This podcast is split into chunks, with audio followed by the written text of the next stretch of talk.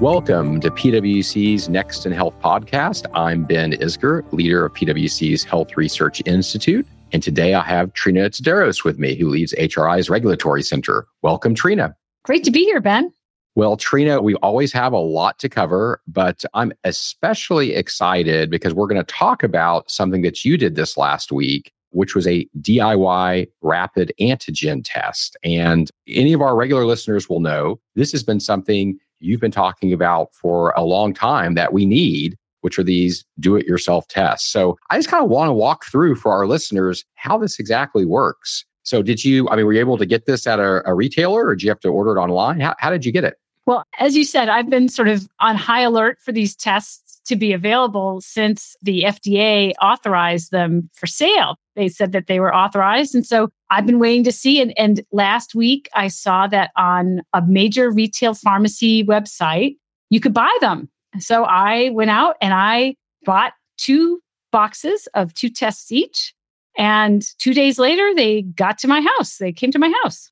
Well, you know, it doesn't get any more convenient than that. That's something we've been talking about that the healthcare system needs, right? Which is convenience and access. So, two boxes arrive at your house, but I want to get one piece of information for our listeners, which is how much do those boxes cost you?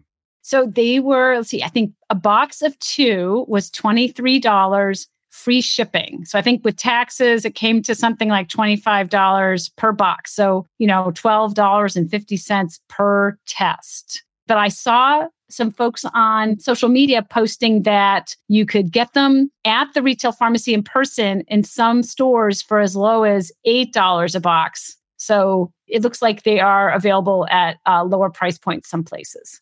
Okay, so the box arrives, you know, you've ordered it, got there in 2 days, things are working pretty well it sounds like so far. How complicated is this? What do you have to do? Yeah, so this was it was a little bit harder than a pregnancy test, a little bit like your kid's chemistry kit. So you open up the box. There is a pouch with a card that you open up and flatten out on your desk or table. There is a swab to stick up your nose. There is a little, I don't know what you would call it. It's like a dropper with some kind of chemical in it and a large fold out piece of paper with the instructions. And so you kind of have to read through all the instructions first. There are not a lot of steps, but there's enough steps that it's not completely intuitive. So I opened up the kit, I opened up the instructions, I read through them, and then I endeavored to do the test. Okay, now doing this test, is this the one that needs to go up your nose? How does that work? yes, yes. So, so what you do is you open up the card, you take out the little dropper, you drop six drops into one of two holes that's in the card. You have to do it in the right hole. And then you pull out the swab. You wash your hands before all of this happens. You pull out the swab and you stick the swab three quarters of an inch into your nose and you rotate it around your nostril for 15 seconds. And then you do the same in the other nostril. And then you stick this now, you know, nostriled swab into the card, into this hole and it kind of goes into another hole where you dropped the dropper chemical in. You swirl it three times and it basically starts the process. You close the card up, there's a little adhesive so it sticks together, and then you watch for the readout. So if you follow all those steps, the test will give you your answer. How long did it take to know the answer, and how do you know what the answer is? Yeah, you have 15 minutes. It takes you 15 minutes. And it's very similar to a pregnancy test. One line, you're negative, two lines, you're positive. Absolutely. What an incredible process. And our first kind of in the field report of our DIY tests, which we've been talking about for almost, uh, you know, maybe even almost a year now. Yeah. And, um, and I was negative. I'll say, I'll say I was negative. So, you know, that was fair enough. But I guess with that in context, you know, that's a very personal kind of micro story, right? Of, of how it worked for you. Now, putting your other hat on, which is you're a healthcare researcher, you've been following the pandemic all year long and reporting on it. What do you think something like this means, not only for this pandemic, but for DIY healthcare going forward? I'd say that the history of DIY testing like this is, is actually pretty long and, and fascinating. And if you look at how long it took for, say, DIY HIV tests to be authorized or to be allowed to be sold in stores without a doctor's prescription, which is similar to this, it took years and years and years. And so I think that this represents a step forward for at home, not doctor mediated testing like this, that the results come in your house. You don't have to send it out. You don't need a doctor to write a prescription. You can go buy it off the shelf. You know, we don't have a whole lot of those kinds of tests available for sale. Now we have this one. And so it'll be interesting to see if this leads to more. I'll say that the main push for this it was a large number of public health experts who've been calling for this, including most prominently Dr. Michael Mina out of Harvard, who first kind of brought it to my attention, to a lot of folks' attention early last summer. And he's sort of been relentlessly out there advocating for the ability of these tests to be helpful to people individually to make decisions about whether they should go out and sort of set up that dinner with grandpa, but also on a population level. If everybody can be sort of testing themselves regularly like this, then enough of those good decisions will be made to not go out that you'll have the virus transmissions be driven down naturally like that. And so we'll see. I think we're kind of in the period of vaccinations being very helpful in terms of controlling transmission. And I don't know how much these tests will really impact this pandemic right now, especially at the price point they're at.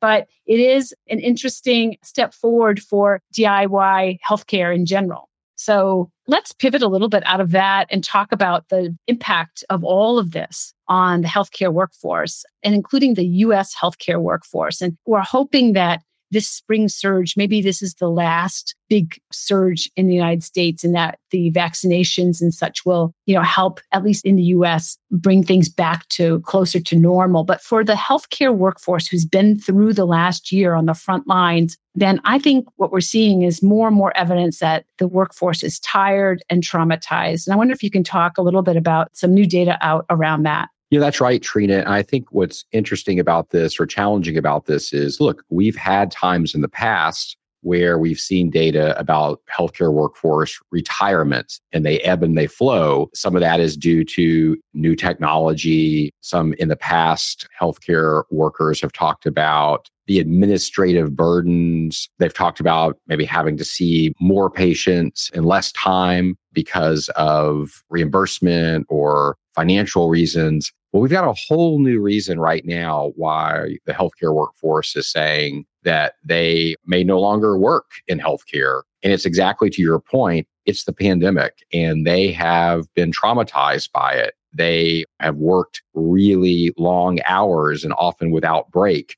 So we've got data around this. The Washington Post and Kaiser Family Foundation ran a poll of the US healthcare workforce in late winter, early spring. And what they found was nearly a third, so 29% of healthcare workers who responded to the survey said they're going to consider no longer working in healthcare. And I think that's just very illustrative of the real numbers. And by the way, even just if a fraction of the healthcare workforce acts on this feeling, we could see shortages in certain clinical areas, in certain geographic areas. So, this is definitely something that health leaders need to take very seriously. And I think all of us in society need to take seriously in terms of what are we doing to support our healthcare workers.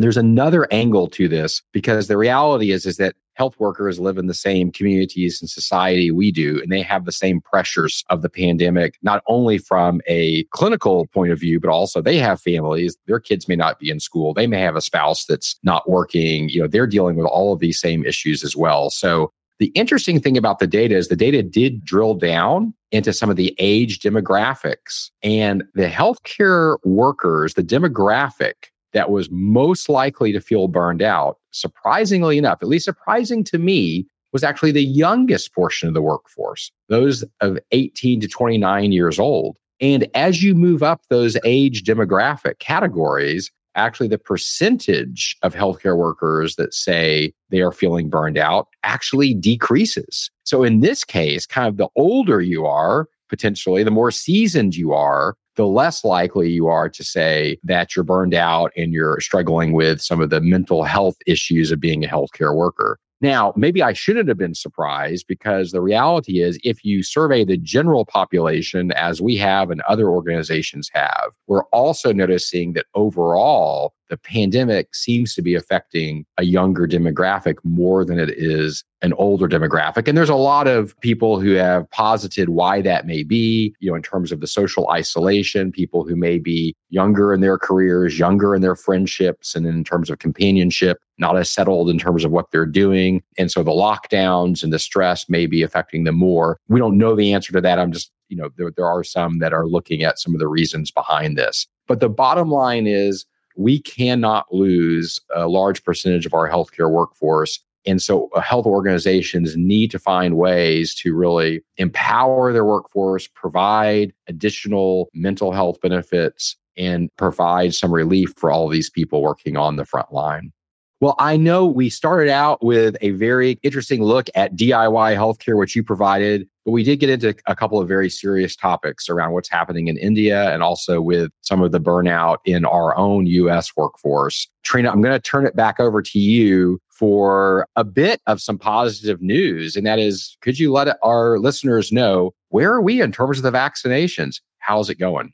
Yeah, I think the positive news is that the vaccinations are working in the US. And we have data that is beginning to show that really clearly. And I think the first indication of this came out of Israel, which has used real world evidence to show the, the impact of vaccination on cases, hospitalizations, and deaths. And I think Israel even reported recently a day without any deaths due to COVID 19 at all, which is just a wonderful thing. And we see the same pattern happening here in the United States. And so, again, the Financial Times had this beautiful chart, beautiful because it's just such a lovely piece of news showing how in the US, hospitalizations are declining in older, more vaccinated groups, even though we see the surges in cases in younger adults. And so, what they did was they looked at the summer fall peak outbreaks in the US and then the winter spring outbreaks. And if you compare the fall in hospitalizations from that summer fall peak, so the decline in ages 85 plus,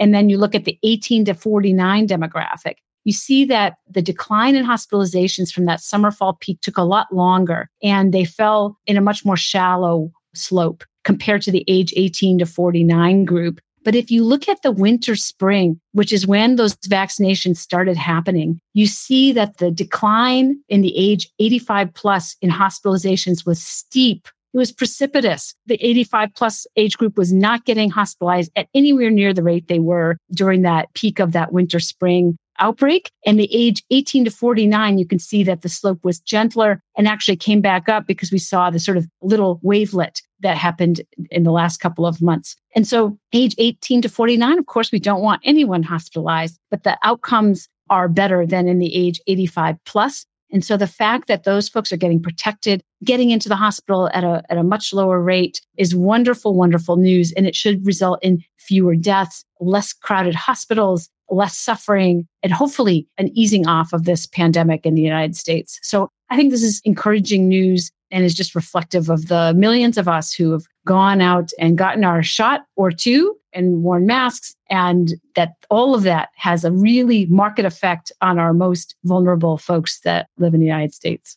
So, for more on these topics and other health industry insights driven by policy, innovation, and care delivery changes, please visit our website at pwc.com forward slash HRI. Until next time, this has been Next in Health.